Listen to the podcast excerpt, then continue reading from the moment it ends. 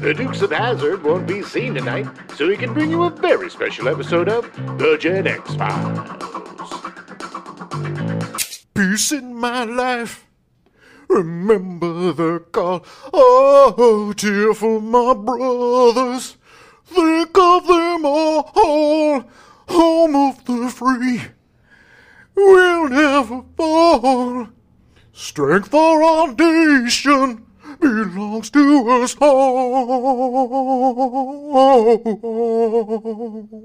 Welcome to the Gen X Files. I'm Jim. I'm Adam. and today's show is all about Rambo, Ah. Rambo, First Blood Part 2. If you couldn't figure that out from the amazing song, well, Peace in my life.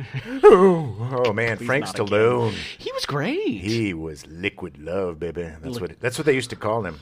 His voice, his tonsils were liquid love. I will never get that image out of my mind. Yep. of Frank, Stallone is liquid, love. Stallone. Aye, The other aye, one was aye. what the big the big babu. The big Or bap- What was it? Stone, Italian oh, Slice. stallion? Yeah, Stallion. the Italian stallion. Italian stallion. Yeah. And it's weird that he was known throughout his career as the Italian stallion, and just kind of like was like, all right, I was in it, Yeah. and that's who I am. Yeah. He just owned it. I mean, that's that's Sylvester Stallone, man. the most successful pornography star. Uh, Ever yeah. minted. I would agree with that. I I yeah. I, we'll find out uh, throughout to the, the show here that he definitely has no shame. Whatsoever. Uh, all right, well, take yourself back to 1985. Yeah, January 28th, the charity single record We Are the World is recorded by USA for Africa. Yeah, man. We are The the world- world. yeah, it had like 100 billion Yeah. artists in it. And they were like So many. Bono And Bono. Michael Jackson. That was written by Michael Jackson and Lionel Richie. Ooh. Loves dancing on the ceiling. Um, produced by Quincy Jones. Yeah. Whose daughter is Janet Jones? Rashida Jones. oh, Rashida Jones. That's right. Great actress. you're right. You're right. Oh, Or you're actor. right. Great actor. I always forget that is. Uh, yeah, that's right. Quincy Jones. Yeah. she hasn't done anything for a while, it seems. I, I don't. I, I think I miss her. she was in something. Yeah, she's really good. I Yeah. am really kind of sad. Doesn't need to work, though. I mean, Yeah. she's, she's done her bit if she wants to She's- stop. Definitely made her money. Yeah. Uh, March 11th, 1985, Mikhail Gorbachev becomes General Secretary of the Soviet Communist Party and de facto leader of the Soviet Union. Yeah. And everybody just talked about that smear on his forehead, that birthmark. His weird birthmark. I didn't say weird. It was just a birthmark. Yeah. Uh, April twenty third, Coca Cola changes its formula and releases New Coke. The response is overwhelmingly negative, and the original formula is back on the market in less than three months. Yeah, it just goes to show you how petrified Americans are of change. it was barely, it was a negligible difference.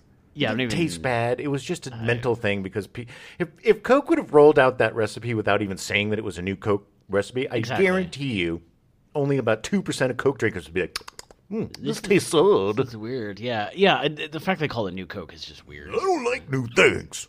Yeah, I don't know. I, to be honest, I haven't looked up anything about New Coke, so I don't know why it was different and why they decided to do this. But Just a small change to the recipe. It kind of feels like it was a marketing thing, just so they could they could up the sales of Coke Classic, as they eventually called it. Who knows? Yeah, It was a weird time, the '80s, man. A lot of lot of weird risks. a lot of people on cocaine rolling out new What if Coke. We, what if we? Uh, what if we had new Coke? What if we needed new Coke? What are you talking about? You talking about Coca Cola? Yeah, yeah, yeah, Yeah, yeah. It was new Coke was fueled by Yeah. old Coke, which was classic Coke, which was cocaine. yeah. Uh, May twenty second, Rambo: First Blood Part Two is released into theaters. So, coming off of a successful first foray with First Blood, making a sizable profit and being well received by critics, could Rambo: First Blood Part Two repeat the same success? I don't know. We'll have to f- stay tuned to find out. I remember seeing. I know we're gonna do a First Blood show, but I just have to. Man, I remember seeing it in the theater. I was Mm. alone in the theater because I was theater bouncing. Nobody was there for Yeah, some reason. yeah. And the rat scene came on. Oh, Where yeah. he's going through the tunnels and the rat, and I was deathly afraid of Ooh, rats. no. I literally climbed under the seat and Wow, hid that until seems like after a that scene bad was place open. to hide from rats. Well, I didn't want to see it. Like seeing it was making me very uncomfortable as a underneath, young underneath man. the seat with you was a rat going, "I'm scared of rats too." yeah, man. exactly. It was my buddy Ben. uh, yeah. Uh, yeah, so the first Rambo film, called First Blood, as you said, was based off a 1972 novel of the same name. and a really good movie. And and it is a great movie. Uh, definitely a very different movie from Rambo First Blood Part 2. Uh, Well, here's the thing, and and we're going to talk about this, but I see part two as the bridge between the grounded good movie that First Blood is Mm-hmm. and the ridiculous uh, propaganda movie Oh, yeah. that Rambo 3 Yeah. is. It is definitely a bridge because there's definitely some decent parts in two. the f- the first hour of two is much more like the first movie, and Yes. then it just and then goes it's just insane. relitigating the Vietnam War and let in and letting everybody just relish in the fact that he it, it's just Yeah. person after person after. So, there's so he literally just wipes. he- It's genocide to Vietnamese people that all of these movies. I I don't think in the Rambo universe there's anybody left in Vietnam. no, no, he's murdered everyone. Yeah. Oh, Uh, Rambo, uh, sorry, First Blood was released in October of 1982 and became Carol Co. Pictures' first huge success. Oh yeah, Caroloco. Carol Co. I think so. I mean, that's how I always pronounced it as a kid because I saw a lot of But that. it's definitely Carol Co. the Carolco, but I was just like Caroloco. Uh, Carolco was founded by Mario Casar and Andrew Vagna, two film investors in 1976. Uh, the two were hailed by Newsweek as some of the most successful independent producers of all time. Oh yeah, well they fo- they followed the uh, the Corman Yeah, yeah, for sure. Uh, recipe. By the age of 25, uh, Vanya went went from wig maker to the owner of two Hong Kong theaters. Nice. Uh, then Vanya ventured into the production and distribution of feature films. One of his early productions was a 1973 martial arts film entitled The Deadly China Doll, which made 3.7 million dollars off of a 100,000 dollar budget. Nice. Yeah, it good, it's good work. The Deadly China Doll starred Angela Mao and Carter Wong, who would later appear as Thunder in Big Trouble in Little China. Nice. Both of them? No, just Carl Long. Although Angela Mao was a huge, like she was a, she had the long ponytail that she would use to whip people. Oh, or yeah. had the blade in the end. She was a big martial artist. uh, Nice. Uh, martial star. the the video game character Bayonetta, I believe, was based on. Oh, yeah, that actually that actually is right. Yeah, that sounds right. Uh, at the age of fifteen, Casar had purchased several Italian and French films for distribution in the Far East. At the age of fifteen, Yeah. Well, that means did he have money? Did did he come from money? apparently, I no, I I don't know what his. I mean, he yes, Even if he did, it's Yes. pretty impressive that at 15 you're mean, a regardless. film distributor. to have that kind of knowledge of like, yeah, I'm going to do this. Yeah. Uh, they bought the name Carolco from a defunct Pan- Panamanian company, and according to Kassar, It means nothing. yeah, uh, the first film they invested in together was The Sicilian Cross in 1975, starring Roger Moore. Ew. Uh, they bought the rights to that film for $130,000, and then immediately Mario Kassar flew to Asia and sold it for $220,000. Well, yeah, it was perfect timing because somebody was taking over the Bond franchise. Yes. And he had already made a name for him in Yeah. The Saint and Yeah, yeah, he was a, but it was, it's just impressive to like literally within a week make a ninety thousand dollar profit. Like it's, Oh, yeah. it's, it, it's smart business acumen. Uh, for the rest of the seventies, uh, Mario Casar and Andrew Vanya mainly invested in and produced low budget films, knowing they could sell them on the international market for a profit. Uh, they first met Sylvester Stallone while producing the 1981 film Escape to Victory, the World War II POW soccer movie, also starring Max von Sydow. Or, oh, wow. Michael Uh, Caine. Max von Sydow, Michael Caine, and Pele Payday. It's a good movie. That was one of those movies that played on HBO all the time. all yeah, the yeah. time. All of it. It's the best of Stallone's guy, this dumb guy, and they made him the goalie. Ah, they can stop him with this. Yeah, it was. It's a great movie. It is. well, it's a good movie. Yes. It ages better with time because of the actors, but you know. Uh, so this led them to investing in First Blood, which became Carolco's biggest hit. Uh, in 1983, Carolco sold foreign distribution rights for First Blood to distributors in Europe and Japan. They used the idea of a sequel to help sell First Blood. Uh, yeah, like so. Essentially, they would say, "Buy this movie. We're guaranteeing you another movie in 18 months." Right. Yeah. Well, I mean, they did a lot of tricks that are used today, you know, using foreign sales to basically bankroll your movie. You Yeah. pre doing the pre sales, you know, That you was, sell off uh, your movie before it's even made. Yeah, the, the the international film sales agency I worked for, literally that was the the way they did every single movie they invested in. Yeah. uh, was they always sold the the Asian and the European rights first. Uh, you would package more movies together to give higher sale numbers, regardless if sequels would actually be sold or not. Uh, they initially scheduled the film for a December 1984 release, despite the fact that there were no plans yet for a second movie. Uh, eventually, it was rescheduled for August 1st, 1985, uh, to give them a little more time. Well, they didn't use it.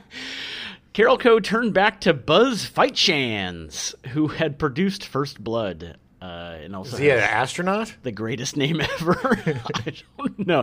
I, I he might have been in space a little bit. Uh, Buzz had a string of hits working with John Milius. There's really only two types of people that have the nickname Buzz. Yeah. One's an astronaut, and the other's an alcoholic. I'm going to go ahead and say he falls in the latter in this one, probably. Uh, he also produced Conan the Barbarian, which was released just six days before Rambo First Blood Part 2 in 1995. nice. The two big muscletoed buddies all going up against each other. He was a Oh. very busy buzz. Doing- Sorry, that Yes. was really bad. Busy Buzz. Busy Buzz. Uh, so the producers turned to young writer Kevin Jarre. Jarre is the son of actor Laura Devon and her second husband Cleland Clark, a fashion photographer. Devon had a TV career in the 1960s, appearing in shows like the Alfred Hitchcock, appearing in shows like the Alfred Hitchcock Hour, The Twilight Zone, and Rawhide. Uh, Kevin had a, ha- Kevin was adopted by Devon's fourth husband, French composer Maurice Jarre, shortly after they were married. Maurice Rory. He's one of the greats. Yeah, he was fantastic.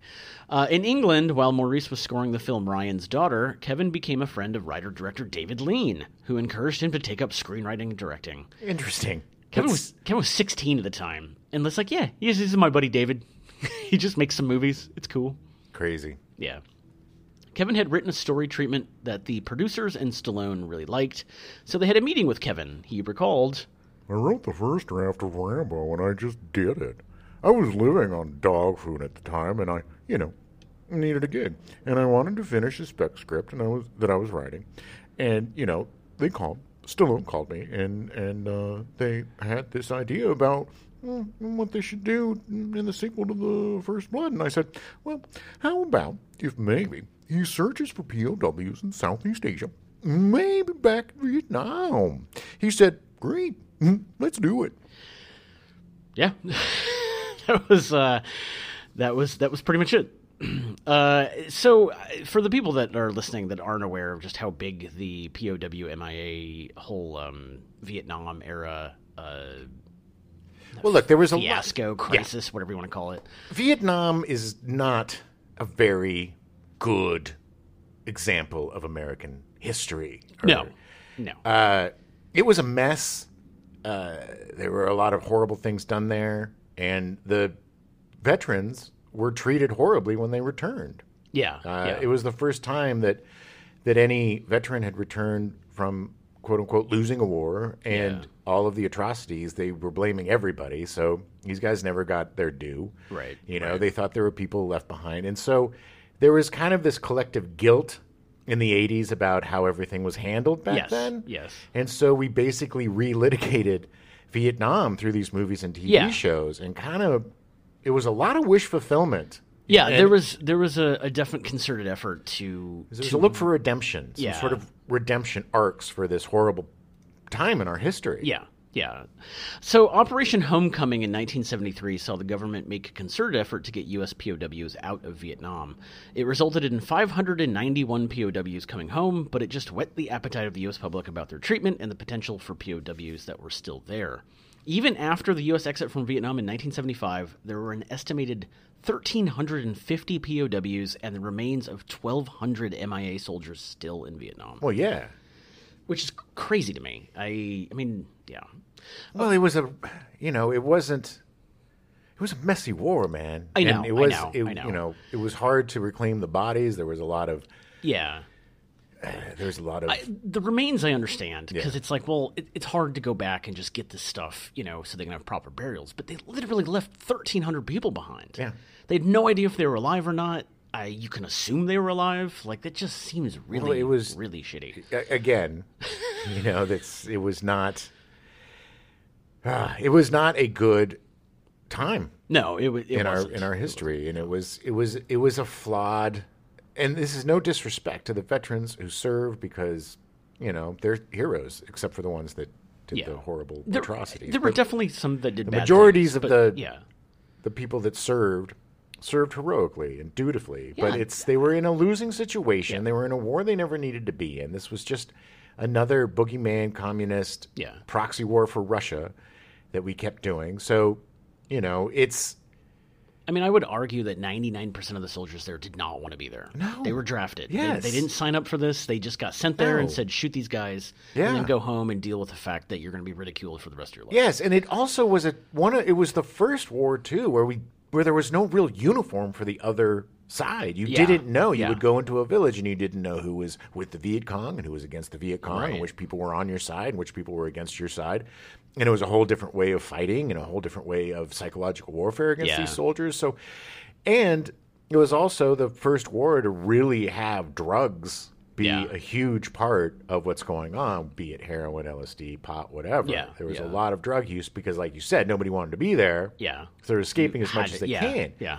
You know, so I- it's just, it's such a complicated part of our history. And what do we do when history is complicated?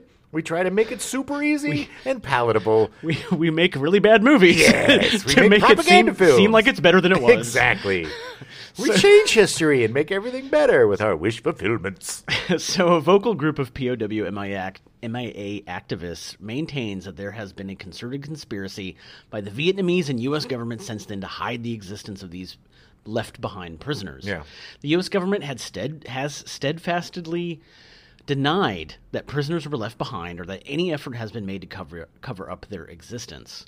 It had a huge impact on popular culture, with characters getting POW backstories in TV and film, such as Magnum and Magnum PI. Yeah, there was a whole, you know, big Magnum storyline Yeah, about yeah. bringing back POWs. Yeah. Mm-hmm.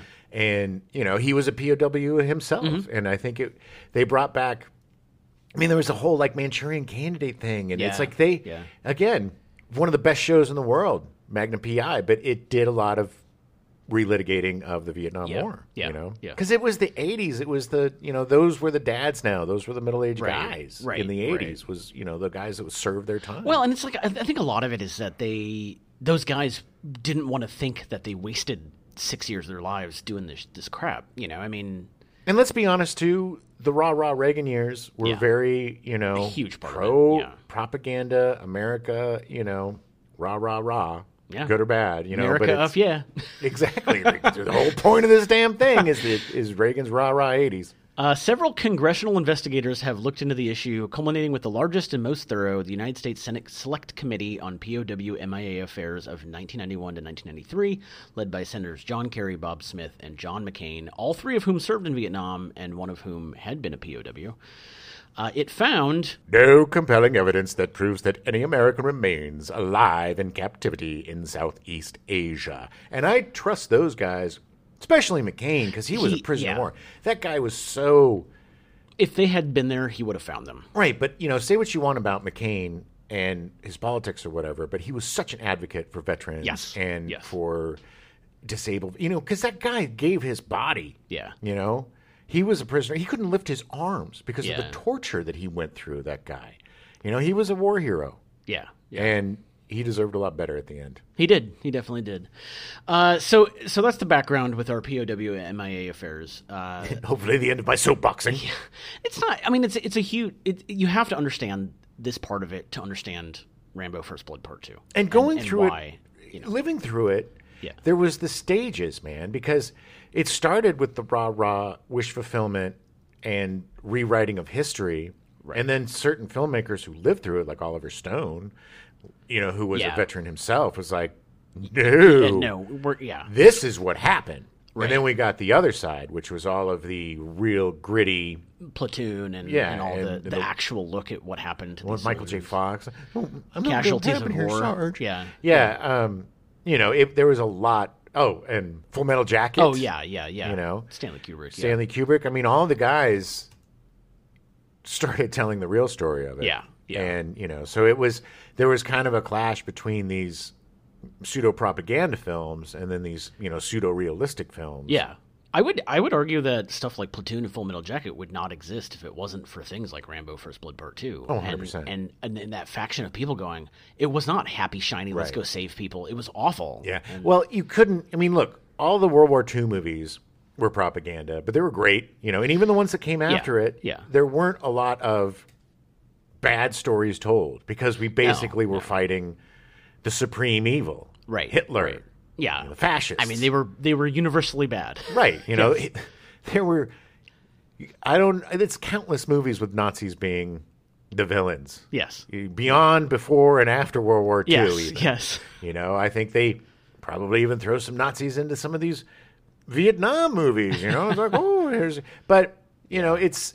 I get it. I get this kind of backlash to no, this was our experience. And the thing about these Vietnam films that came out, they weren't necess- They weren't necessarily condemning the veterans Right. they were explaining why the veterans went through what they did Yeah, and why they yeah. were taking the drugs and why everything was so horrible and, and Right. the hell that they were living through.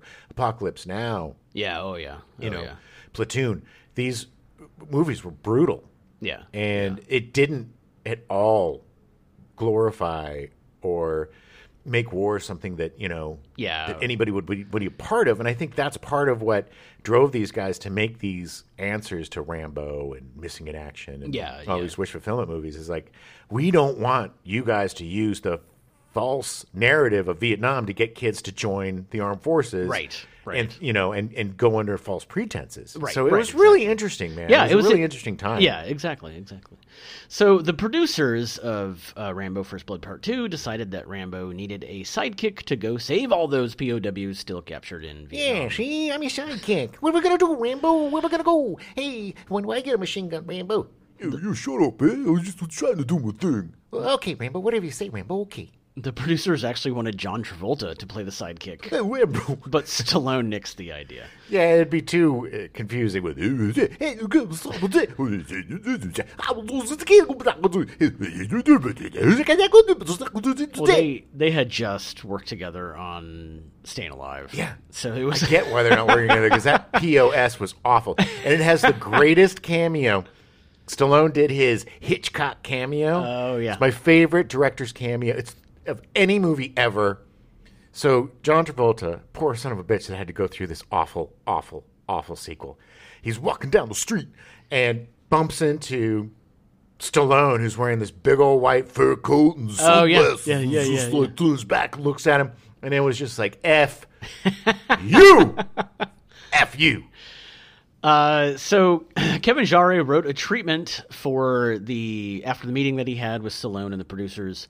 Uh, the producers actually hired James Cameron to write a first draft screenplay from Kevin's treatment. Nice. This right when Cameron was becoming Oh, a he- darling. this was yeah. like his renaissance. He was writing the Terminator and Aliens at the same time. Crazy. Uh, it's a, it would be such a great time for him. well, just like two amazing films. Yeah. You know. Yeah, yeah. Cameron's first draft was titled First Blood 2 The Mission. Uh, according to Cameron, his script had the same basic structure of the first film, but was more violent than its predecessor. It was quite a different film from First Blood. Apart from the continuation of the Rambo character, the first one was set in a small town and had a different social consciousness from the second one, which mm, was a very broad, stylized adventure. It was a little more violent in its execution than I had in mind in the writing. Following Cameron's initial draft, still, you get him actually saying yeah, it's crazy. I was just from a I called him documentary. up. We, we we hang out once in a while. you guys are pretty close. Uh, following Cameron's initial draft, Stallone would take over scriptwriting duties, creating a final draft which differed from previous versions. Uh, Kevin Jare would actually receive s- sole story credit, while Stallone and Cameron would get credited for the screenplay in the final film. Good for him. Yeah, uh, Kevin Jare, yeah, he ended up having a, a pretty good career. Um, Yeah? yeah, a pretty decent career, and then and then unfortunately, I, he had some heart disease and died when he was like forty. No. Yeah. Uh, Stallone later recalled I think that James Cameron is a brilliant talent, but I thought the politics were important. Such as a right-wing stance coming from Troutman and his nemesis Murdoch, contrasted by Rambo's obvious neutrality, which I believe is explained in Rambo's final speech. I realize his speech in the end may have caused millions of viewers to bust veins in their eyeballs by rolling them excessively but the sentiment stated was conveyed to me by many veterans. Don't forget that Stallone had been nominated for an Oscar, a BAFTA, and a Golden Globe for his screenplay for Rocky. So while he's Deservedly so. he's not the brightest bulb in the box, Yeah. he he definitely has experience and knows what he's talking about. Uh, one of my first stand-up jokes as a young 16-year-old was, uh, you know, uh, Sylvester Stallone wrote all of his own dialogue for Rambo. and they'd be like, "Uh, oh, oh, oh. And that was the only laugh I got at my first album. Oh, that was nice. Yeah. Uh, so Stallone went on to say, Uh, in his original draft, it took nearly 340 pages to have early action initiated, and Rambo was partnered with a techie sidekick, so it was more than just politics that were put into the script. There was also a simpler storyline. If James Cameron says anything more than that, then he realizes he's now doing the backstroke badly in a pool of lies! "Oh, okay, Ooh, he was very passionate about that. yeah." I, I'm pretty sure that Stallone thinks he's a better writer than James Cameron. I I think Stallone thinks he's a better everything than everybody, but you know why? Because he's got the little guy complex. He's like Yeah. five foot nothing. Yeah, he is. He's a tiny man. You don't say that. I'm big in, st- in stature. Uh, so Stallone, uh, obviously playing John James Rambo, he was a household name because of Rocky and Rocky Two. By this point, Oh, I loved him. I loved him. uh, yeah. After the release of Rocky, Roger Ebert stated that Stallone could become the next Marlon Brando. Okay, calm down. calm down. Stallone co-wrote the scripts for all of the Rambo movies. Uh, he also was becoming a prolific director by this point, having directed Paradise Alley in 1978. It Decent. was about three brothers in the 40s who become professional wrestlers. Yeah, it wasn't bad. Uh, Rocky II in 1979. Not bad. Rocky III in 1982. Oh, fun. Yeah, Rocky III is a great movie. And Staying Alive in 1983, the sequel to Saturday Night Fever. He had directed all of these. Like, it's it's impressive. Like how y- you think about Stallone, you think about how dumb he is. Yeah. But he has had an amazing career. He's not dumb at all. He had a stroke working out. And then his mouth is down. Yeah. But the thing is, he's not a very good actor. And he he What was do you when he mean? began. He's the next Marlon Brando. Yeah. What well, are you talking Okay. He has dead eyes, man, and he Yeah. could have been Ram, Rambro, Rambrodo, Ram Brando? Ram, Ram Brand- Rambro. Yeah. he could have been Brando if he didn't just become a human action figure. Yeah. and turn his body into this thing. The way he moves in Rambo is like somebody jacked. A broomstick all the way up from his asshole to his skull, and and and and then jams something into his shoulders, and and the guy just moves around, you know. Yeah, It- yeah. It's ridiculous. It's so unnatural. And it's just the thing I always say, you know, the more you concentrate on your body, the less you you you're, you know, about? Brain. yes. Because I've been really concentrated on my Have you been body. working out too much today, Yeah, I Jim? worked out today, so I got no. But you know what I mean? It's like very few actors can balance Yeah. that you know and he and and and schwarzenegger were the, kind of the first body actors with these Yeah. ridiculously unattainable bodies that started body dysmorphia for men my age um, yeah. but you know i think and, and then finally he goes back and copland gains 30 pounds and is like i'm gonna be an actor and then he's got dead eyes he's got dead eyes there's nothing going on Yeah, in those eyes yeah. and that's where acting is is in your eyes you can do Do as many accents, get as much Yeah. weight as you want. but if your eyes are dead, your performance is dead. I and would- by then, I think he, he- Yeah. the passion was gone. I, I would argue that Schwarzenegger's a better actor than Stallone. He has more fun and he's less calculated.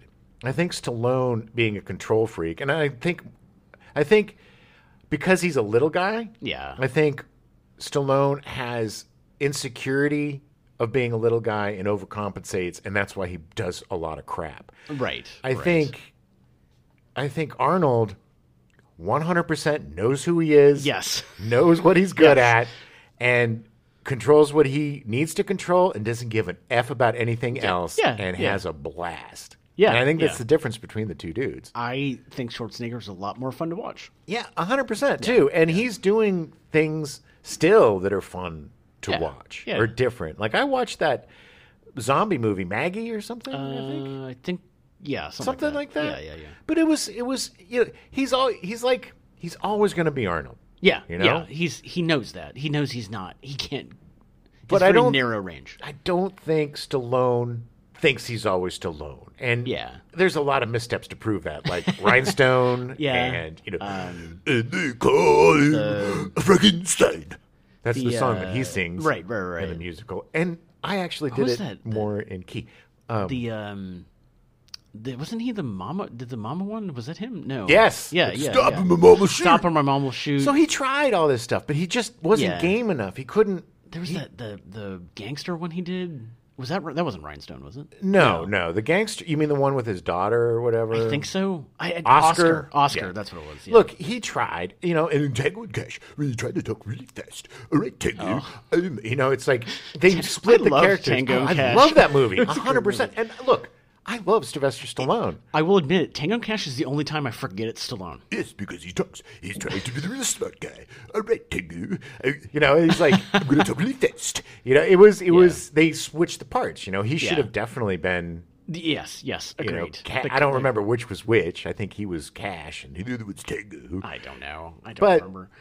Look, man, as silly as he is or whatever, as cartoony as he is, he's still super fun. And he ruled the 80s, man. I, Yeah, I yeah, still yeah. will watch crappy movies. Look, Tango and Cash is not a crappy movie. Tango and Cash is one of those iconic movies of when it was made that is so 80. It's so It's- of its time. perfect for that its it should time, be in a yeah. time capsule and taught in history classes of what that era was like. Right, right. Um, but yeah, I still, I still love the guy. He still is a great Do you, movie maker. do you think that a lot of his the roles he takes and all that is because he had a chip on his shoulder that he didn't win the Oscar for Rocky?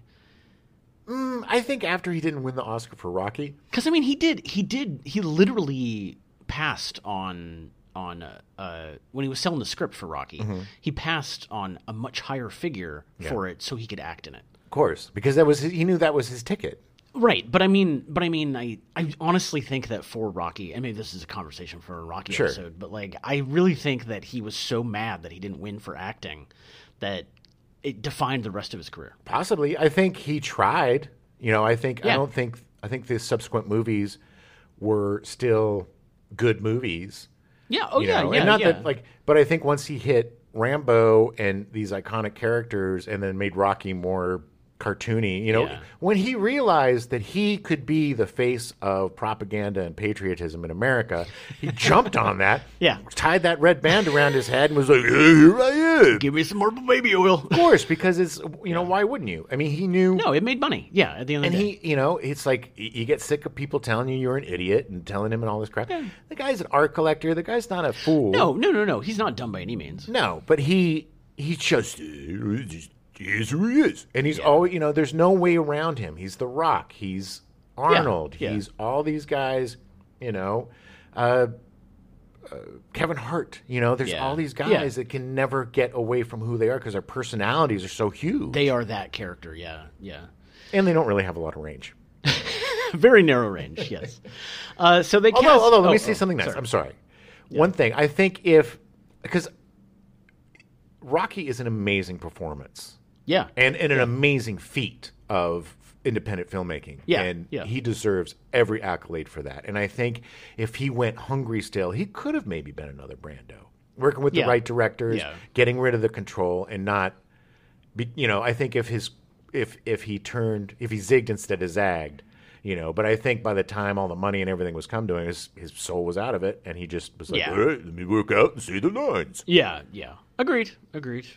Uh, so Richard Crenna was playing Colonel Sam Troutman. Love Richard Craig. Richard Crenna's fantastic. Uh, he starred in such motion pictures as The Sand Pebbles, a 1966 war epic, Voice. Wait Until Dark, a 1967 psychological thriller, Yep. Un Flic, a 1972 French crime film, Body Heat, a 1981 neo noir erotic crime thriller, thriller directed by Lawrence Kasdan. Great movie. Fantastic movie. And The Flamingo Kid in 1984, directed by Gary Marshall. Uh, He was trained to kill. Uh, Richard Crenna started on radio dramas in the 40s, moved to TV in the 50s, and directed a, actually directed a bunch of TV stuff in the 60s. Yeah, well, Like everybody TV did everything back then because Yeah, it was just kind of a it was like a band of theater weird weirdos that just kind of did stuff. It was a small tent, and they just kept Exactly. pulling in other people. Like, oh, you do you act in this? Okay. Uh, in 1985, Richard Crenna actually won the Primetime Emmy Award for Outstanding Lead Actor in a Limited or Anthology Series or Movie for his portrayal of the title role in The Rape of Richard Beck, also known as Deadly, Justice. Uh, just a short synopsis because I thought this was uh, interesting the way it was written. Richard Beck is a police detective who believes that rape victims are quote unquote asking for it until he is raped by two male suspects and then he comes to question his beliefs. All right, wait a minute. I know I said they were asking for it. But now that it's happened to me, and I don't remember asking for it. I mean, I was a little drunk, but I don't remember. Maybe I was wrong. Maybe. He won an Emmy for that.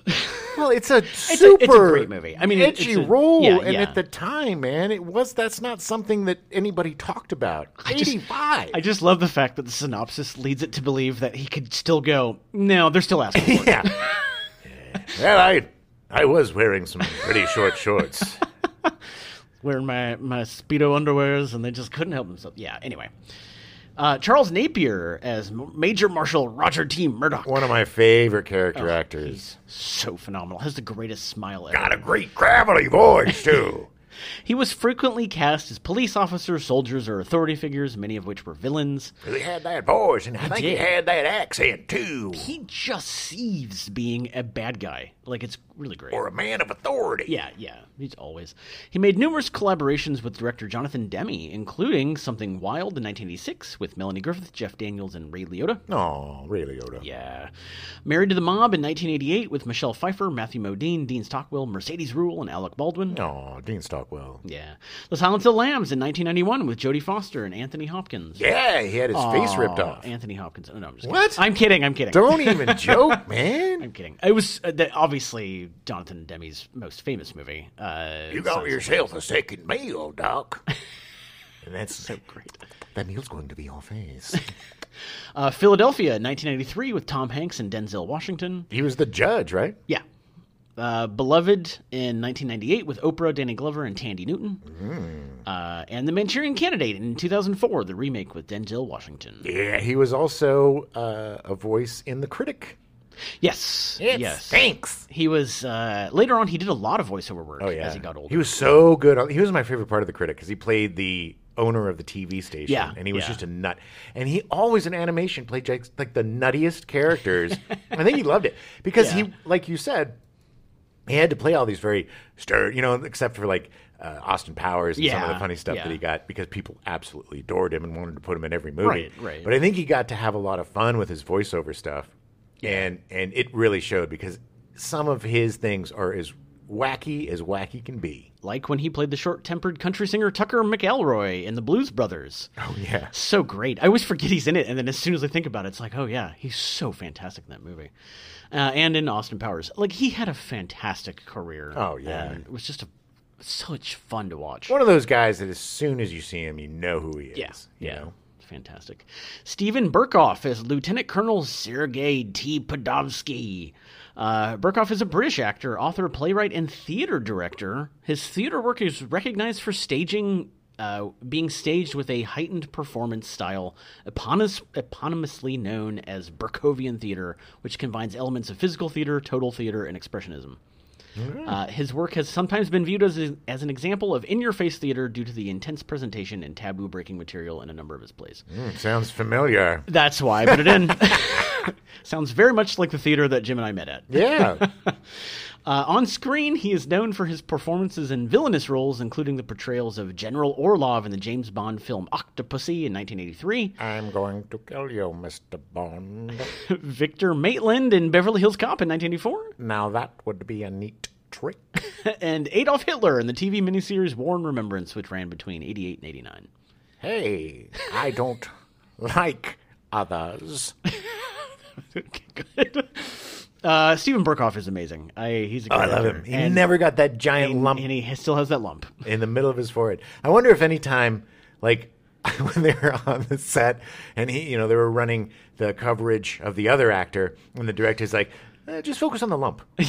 Where's my eye line? Uh, it's look at right the there, lump. right there, right Yeah, The lump is a good eye line. Uh, Julian Nixon. God rest his soul. Oh, yeah, I don't know. yes. Is he dead? No, I don't think so. I think he's still alive. Then Hale and Hardy, keep it going, buddy. Sorry about teasing you for your lump. Great career. Yeah, Wonderful actor. he's had a gr- uh, yeah, he's a great actor. and a theater, uh, you know, He's a th- he's a theater guy. I always got to give a shout out to the theater guys. Of course, man. Especially guys that are doing experimental and, and different kinds of theater and trying to expand people's consciousness. Well, in the fact that he was doing this weird theater stuff, yet still had a really great career. You know, I mean, Yeah. it's awesome. That's the dream. Must have been a weirdo to be around. Like, "Hey, you want to come to my place? Uh, being around the people we know at our weird theater, I'm going to go ahead and say yes. it's only fifteen dollars a performance. Do you want? I need to bring ten actors to each performance, so I would really appreciate it if Mr. Ryan, Judge Reinhold, and and maybe you, Mr. Murphy, and could come to my my play. Uh, Julia Nixon as Agent Ko Fong Bao. Nice. Uh, while attending the University of Hawaii, Nixon was a model in Honolulu.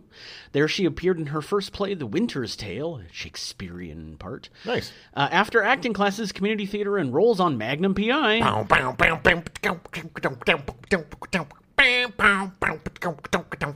she won the female lead in Rambo First Blood Part 2, her big screen acting debut. Congratulations on your big screen acting debut. She appeared with Chuck Norris in Sidekicks in 1992. Yes, I wanted to get her for my uh, rip-off of the, the uh, Rambo, the thing in action, but um, I couldn't get her until uh, There's a that movie. lot of lot of connections to Chuck Norris in this cast. Chucky baby, unfortunately. uh, always chasing Stallone. Yeah. Uh, she also appeared in Star Trek: The Next Generation and in Deep Space Nine as two different characters. Nice. Uh, she appeared in the first season of Babylon Five. Uh, Got some sci-fi cred. yeah, yeah, she did a lot of TV stuff after the the movies. Uh, she had a recurring recurring role on the television series Walker Texas Ranger, reuniting her with Chuck Norris. Yeah, they had to get her big. Nixon was married to actor singer David Soul from 1987 to 1983. yeah, um, from Starsky and Hutch. Uh, yeah, he's Yeah. Hutch. He's great. Yeah, he's he was fantastic. Greatest love story ever was between Starsky and Hutch. They had one daughter together named China Soul, who was also a singer songwriter. I just thought the name was fantastic. Yeah. Uh, she was a practicing Scientologist, having joined the church in 1996.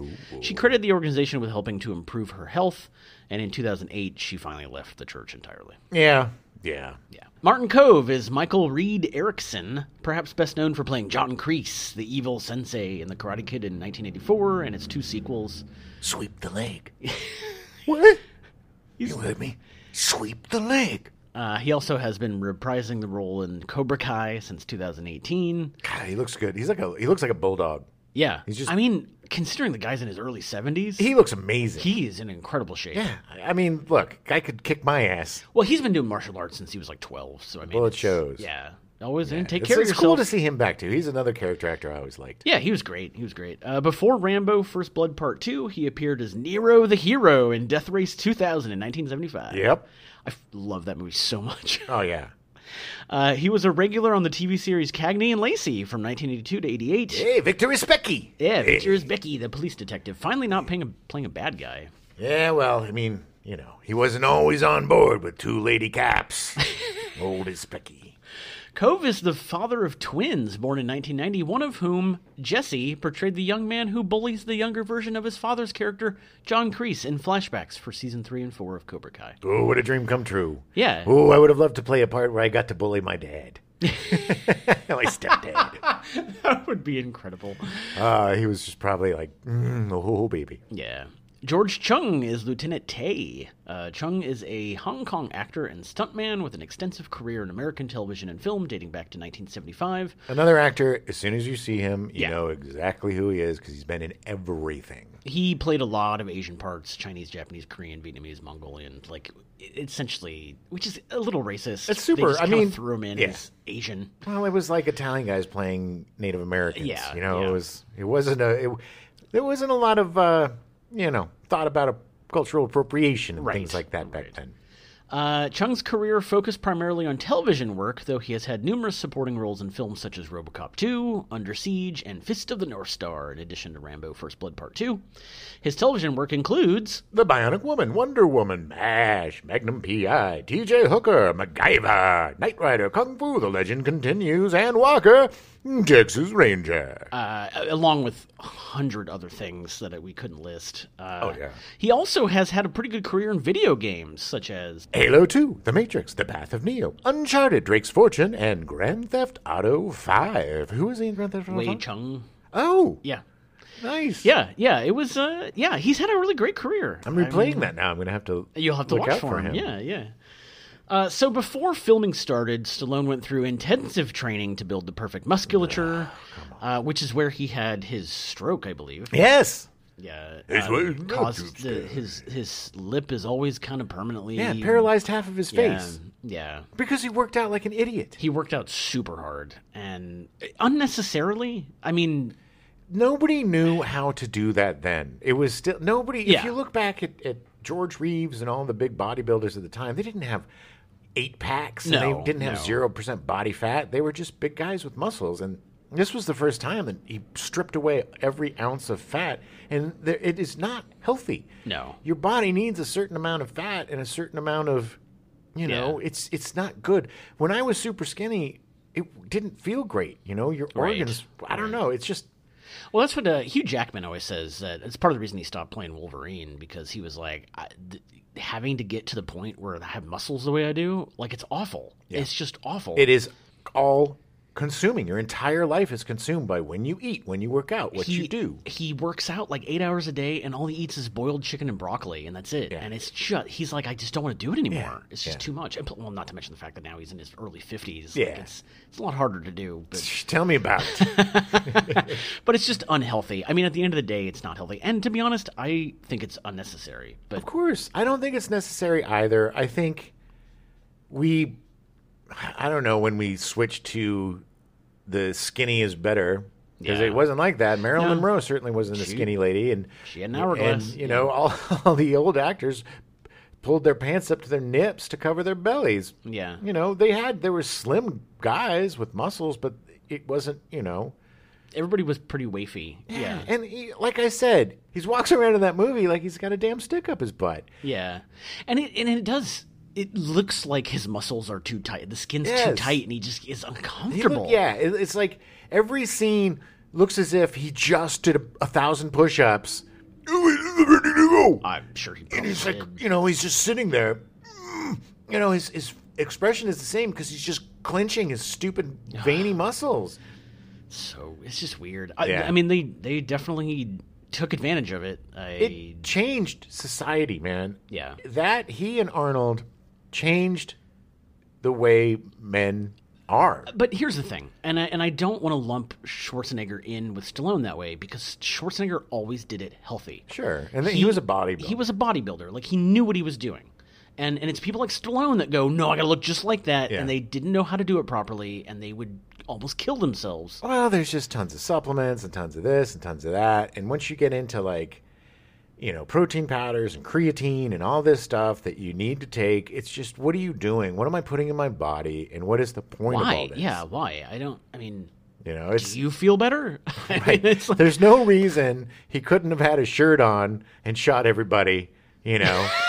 You know, No. it's like he didn't No. need to be an action figure, and I think that's what it is. It was Of course. turning He was- these yeah. guys into action figures or video game Yeah. protagonists, and Well, it's just oh, the poster for Rambo First Blood Part 2 was one of the largest selling posters of all time. yeah, Because dudes wanted to throw it in their garage and have it's like, look, there he is with the big gun, and that's what I want to be. there's my inspiration, and ladies Yeah. were like, "That's my inspiration." The film was shot between June and August 1984. It was shot on location in the state of Guerrero, Mexico, and Thailand. Uh, during filming, special effects man Clifford P. Wenger Jr. was accidentally killed by one of the film's explosions. Oh no, That sucks. Uh, unusual for the time, a teaser trailer for the film, then titled First Blood Part 2 The Mission, which was Cameron's title for the script, Yeah. was released in 3,000 theaters in the summer of 1984, right as the film started production, several months before any footage of the film was completed. yeah, and then after that, that's all we get. Or, Yeah. coming in That was it, yeah. 2027. It was it was literally just to capitalize on the popularity of the f- first film. Yep. Uh, Carol Coe was all over it, and and and, and rightfully so because the movie made a ton of money. Yeah, I mean, a lot of things of this movie have resonated throughout the rest of Yeah, time. yeah. You know, the overbuilding of your body, the Yeah, marketing, the, the beautiful song that we all sing every Fourth of July by Frank Stallone. So, although the film was rated rated R and directed at adults, tie-in toys were created for it. Uh, a lot of toys. You had one of the, the Stallone, the Rambo toys. Yeah, but I bought it as a joke at like a gas station That's to put in my car. I wasn't playing Rambo. You weren't playing Rambo toys. Oh. No, when you were because when Rambo 17. 2 came out, I was like fif- 15 or 16. So, Yeah. you know, it wasn't right, right. You were buying it ironically. exactly. Yeah, yeah. Exactly. But I, I really dug Stallone back then still. He was, you know, I was, yeah. I mean, I get it. I get it. you know, I, I ran to the Rocky 3 soundtrack. That Oh, yeah. I wore out two tapes of that on the Nice. Walkman. Nice, nice. Uh, the musical score was composed by Jerry Goldsmith, conducting the National Philharmonic Orchestra, although Goldsmith relied heavily on electronic synthesized elements in the film score. Uh, Goldsmith had won an Oscar for his score for The Omen in 1977. Nice. He's been nominated 18 times for Best Score by the Academy. Other notable works of Goldsmith's include The Sand Pebbles in 1966, starring Richard Oh, that's- Crenna. I was in that. Planet of the Apes in 1968, which is one of my favorite scores of all time. Patton in 1970. George C. Scott is Broughton. uh, Chinatown in 1974. It's Chinatown, Jake. The Boys from Brazil in 1978. Look at all the little baby Hitlers. And Star Trek the Motion Picture in 1979. Feature. Uh, d- and that was. ugh. and that was. You betcha did. That was only that was only a small amount of the movies that he's been working on. Uh, he'd just come off scoring three films in 1984, including Gremlins, Supergirl, and Runaway. Uh, Nice. Yeah, which again, Gremlins, one of my favorite scores of all time. Yeah. Uh, and I just had to include Runaway because I love that movie so much Oh yeah. with uh um with Magnum and uh, Tom Selleck. Yeah, and, Tom uh, Selleck in a futuristic battling Gene Simmons of Kiss. Gene I'm Gene Simmons. Simmons of Kiss, and I'm going to get you. It was uh, one, Magnum of the, PI. one of the only movies that Michael Crichton directed. I I love that movie. Well, eventually we're gonna do. There's an a episode reason about it. why it was one of the only movies that Michael Crichton. because it was so good. How can you do better than perfection? yeah, but didn't he also direct the? Uh, He did, he did. His the adaptation of um, the Andromeda Strain, the TV movie. I think so. He had directed a bunch of other stuff. It was the last thing that he had directed. I think he he got out of it after that. Eh, Way to go out strong, buddy. he scored f- uh, Goldsmith scored four other films in 1985, along with uh, Rambo: First Blood Part Two. He also did Baby, Secret of the Lost Legend, Yes, where they found a little baby brontosaurus. Little brontosaurus. It was uh, it was pretty good. uh, Explorers, the movie about the kids making the spaceship. Such a letdown. Such a Yeah. letdown. The third act of that movie, B L O W S.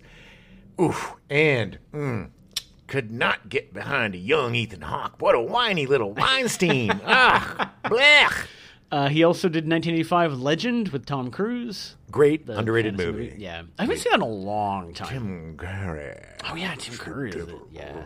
So great, and King Solomon's Mines, the action-adventure movie based off the 1885 novel. Yes, that was just made to rip off Indiana Jones Yes, it was definitely a with cash- Richard Chamberlain cash in. Yeah, yeah, from Shogun. yeah.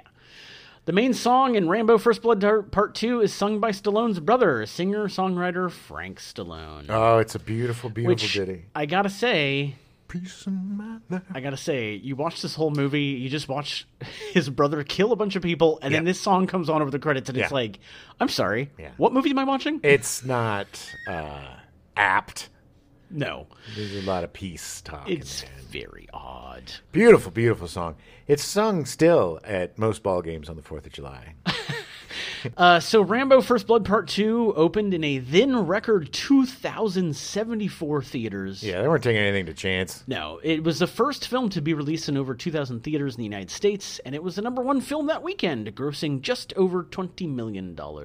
Yeah, you would think that you know Star Wars or The Empire Strikes Back, Return of the Jedi, but no. it took Rambo Part It Two. was, it was, it took America. Well, there also was the explosion of the multiplexes. yeah. in it the was- eighties, The big eight, yeah. that made it that there were a lot more theaters available. Yes, So yes. and there wasn't much independent cinema that was playing in theaters in the eighties No, either. no. It was all pretty much big budget stuff. So yeah, I mean it it came these guys came around at just the right time and everything kind of clicked into place to make this uh, you know the the hit of the the year. Right, right. Overall, the film grossed over $150 million in the U.S. and Canada and just under $150 million internationally. So 300 up close. Yeah, just about just over 300. Uh, the movie broke various international box office records. In France, the film had a record opening day with almost 270,000 admissions. Good lord. The French really liked watching Stallone kill people. He's got very good muscles. Unfortunately, responses from the critics were mixed. Uh, Vincent Canby of the New York Times called the film Almost as opportunistic as the congressman it pretends to abhor. In spite of everything it says, it's much less interested in the MAI question than it is in finding a topical frame for the kind of action adventure film in which Mr. Stallone, his torso, and his vacant stare can do what his fans like best that is, fight, outwit, and kill, usually all by himself. Dozens of far better armed but lesser mortals.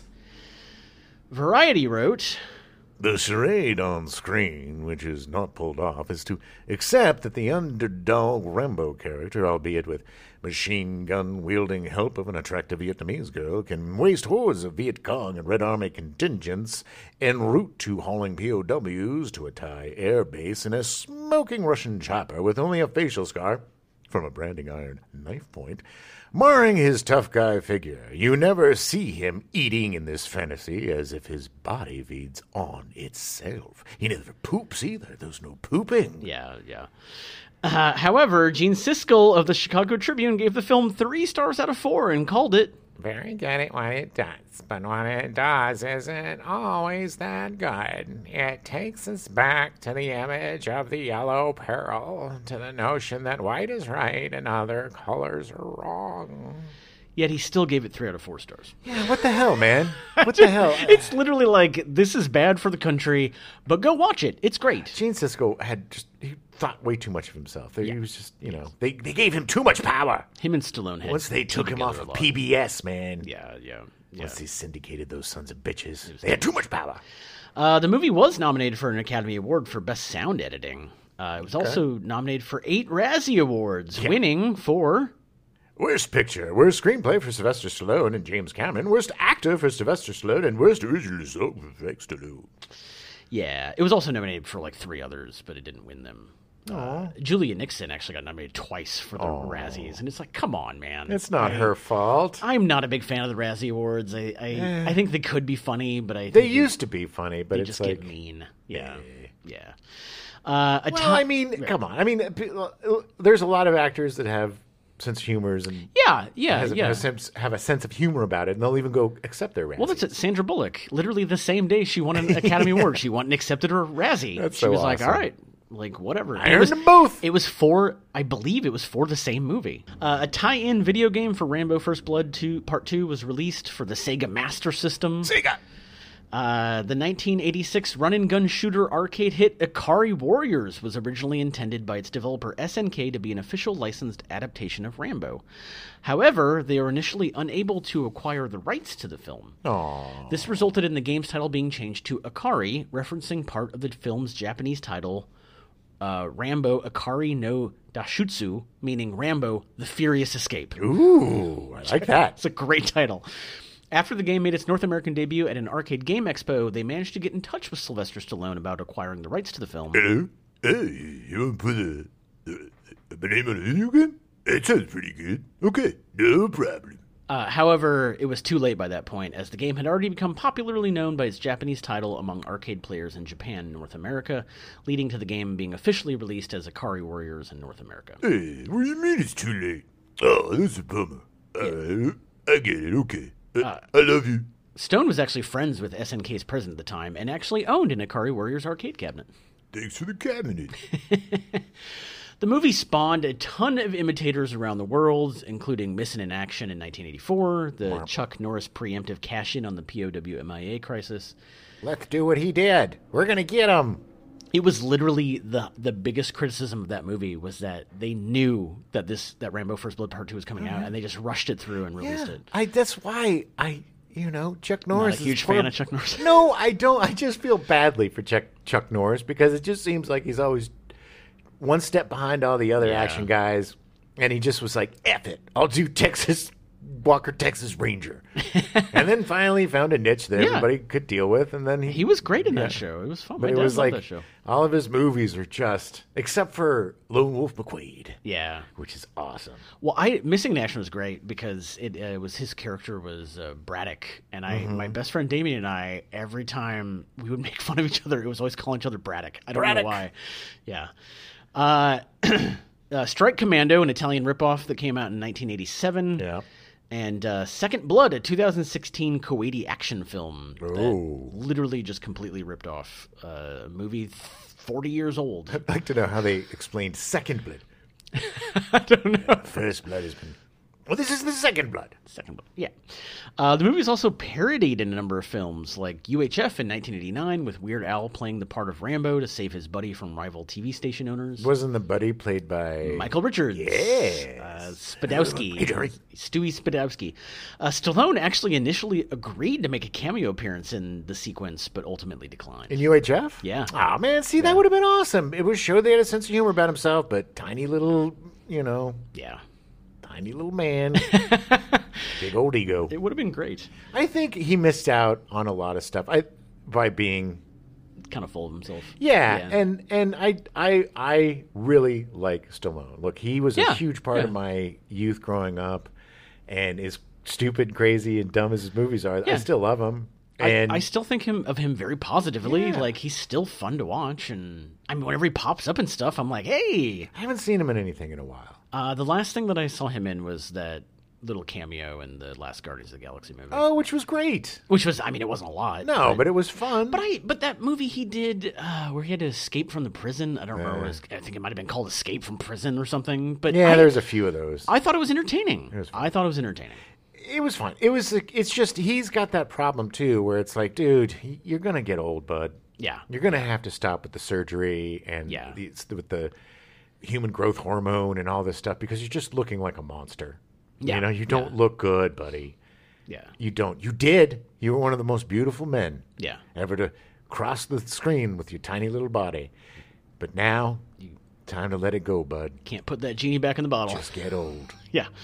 Uh, another parody was Hot Shots Part Due, which Oh, had Richard Crenna actually reprising his role of Colonel Troutman. There's a guy who had a good sense of humor about himself. Yes. A novelization of the film was written by David Morrell, who actually wrote the 1972 novel that First Blood was based on. Full circle. Yeah, take it all circle back. of life in Hollywood. and of course, the Rambo franchise continued because the movie made so much money with Rambo 3 in 1988, and then 20 years later with the eponymous Rambo, and then Rambo Last Blood in 2019. Okay, now like I said, like Rambo 2 isn't a fantastical 100% propaganda movie. It was wish fulfillment, it and- grows into that. Yeah. and then it turns into just a kill fest. Yeah, You know? yeah.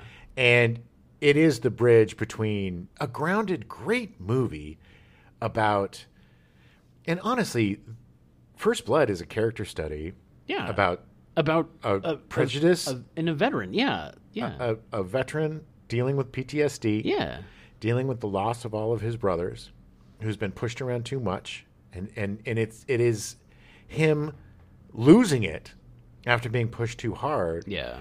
And the sheriff, just wanting to protect his town, sees this guy as like a hippie. You know what I mean? Yeah, yeah. It's a good character study of both characters, and it the way it escalates seems real. And even though he puts all the traps and the stuff out there, Yeah, yeah. it doesn't seem outlandish or crazy and it culminates in a really great scene of him just talking about how his friend and he were going to like i always make fun of it with uh, it's my go-to line good funny spooky things but it's that scene is really deep you know he's talking Yeah. about his buddy who was they were going to drive around in his convertible and his legs were all blown apart and it was really the first time we really got kind of a that real visceral feeling of vietnam Yeah, you know It- yeah. as people who you know it, tangentially i'm not saying that this conveyed any sort of the real horrors that these people went through who served in vietnam but we were starting to get a real picture of what the truth was for some of those Right, right, right. and i think this kind of started off with good intentions but turned into propaganda which then when we get to three in afghanistan yeah. and it's and now it's not even a proxy war with the Russians. Now we're just 100% at war with the Russians. And he pretty much solidified himself as the American proxy versus the Russian proxy, whether Yeah. it's, you know, uh, Rocky 4 or Rambo 3, you know, Yeah, he was fighting the Russians for us and winning. And that was his job in the 80s. Be as buff as you can and be our wish fulfillment guy. And and Yeah. you know, it's he did. Yeah. He did. Yeah. And rah rah Reagan, and there we go. but the first movie's great, and the second movie is good. Yeah, it's not. It's fun. I mean, Yeah. it's it's it's it's not terrible. I mean, it's fun to watch. Yeah. Like it does. It, it- you see that moment in the movie when he gets in that helicopter and it's just like I'm killing everything. Yeah, and these are also really good time capsule movies of the era. Yeah. and how uh, it's interesting to see how through cinema America kind of deals with its wounds. You know, the first Vietnam movie was uh, Green Berets Right, with right. John Wayne trying to Which was a redefine, propaganda yeah, movie, hundred yeah. percent trying to propaganda and it just didn't work. Yeah. and you know then we had Apocalypse Now, which was you which. Still, Uh, yeah, because it yeah. was based on Heart of Darkness, Right, it's- and it had yeah. its own theme. It, it had the horrors of Vietnam, but it was told in a way that was very stylized. Yeah, yeah. And seemed like its own nightmare Right. Right. version of what Yeah, it yeah. was.